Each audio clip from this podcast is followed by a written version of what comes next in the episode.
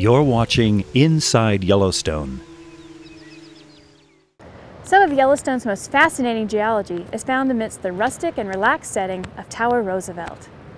This area in the northeast portion of the park is best known for Tower Fall, where Tower Creek plunges 132 feet on its way to the Yellowstone River.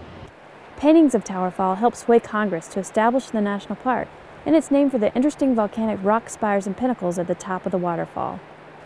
Nearby, motors pass an overhanging cliff where vertical columns of basalt rock rise above the roadway. Columnar basalt can also be seen across the Grand Canyon of the Yellowstone. The rock columns are over 1 million years old and formed when basalt lava erupted, then slowly cooled and contracted, cracking into hexagonal pillars. Calcite Springs Overlook affords great views of the Narrows, the narrowest section of the Grand Canyon of the Yellowstone, where the river has carved through 50 million years of volcanic rock and glacial deposits. It's a great spot to smell the sulfur of the springs below and look for osprey. Bighorn sheep and black bears frequent the tower area too.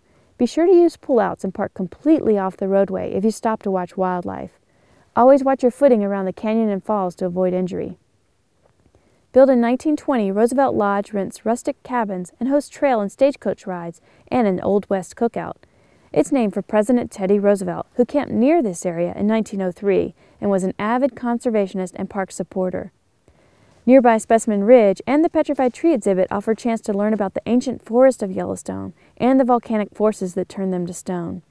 You're sure to notice the boulders strewn about, carried by glaciers from elsewhere, and then left in place as they retreated.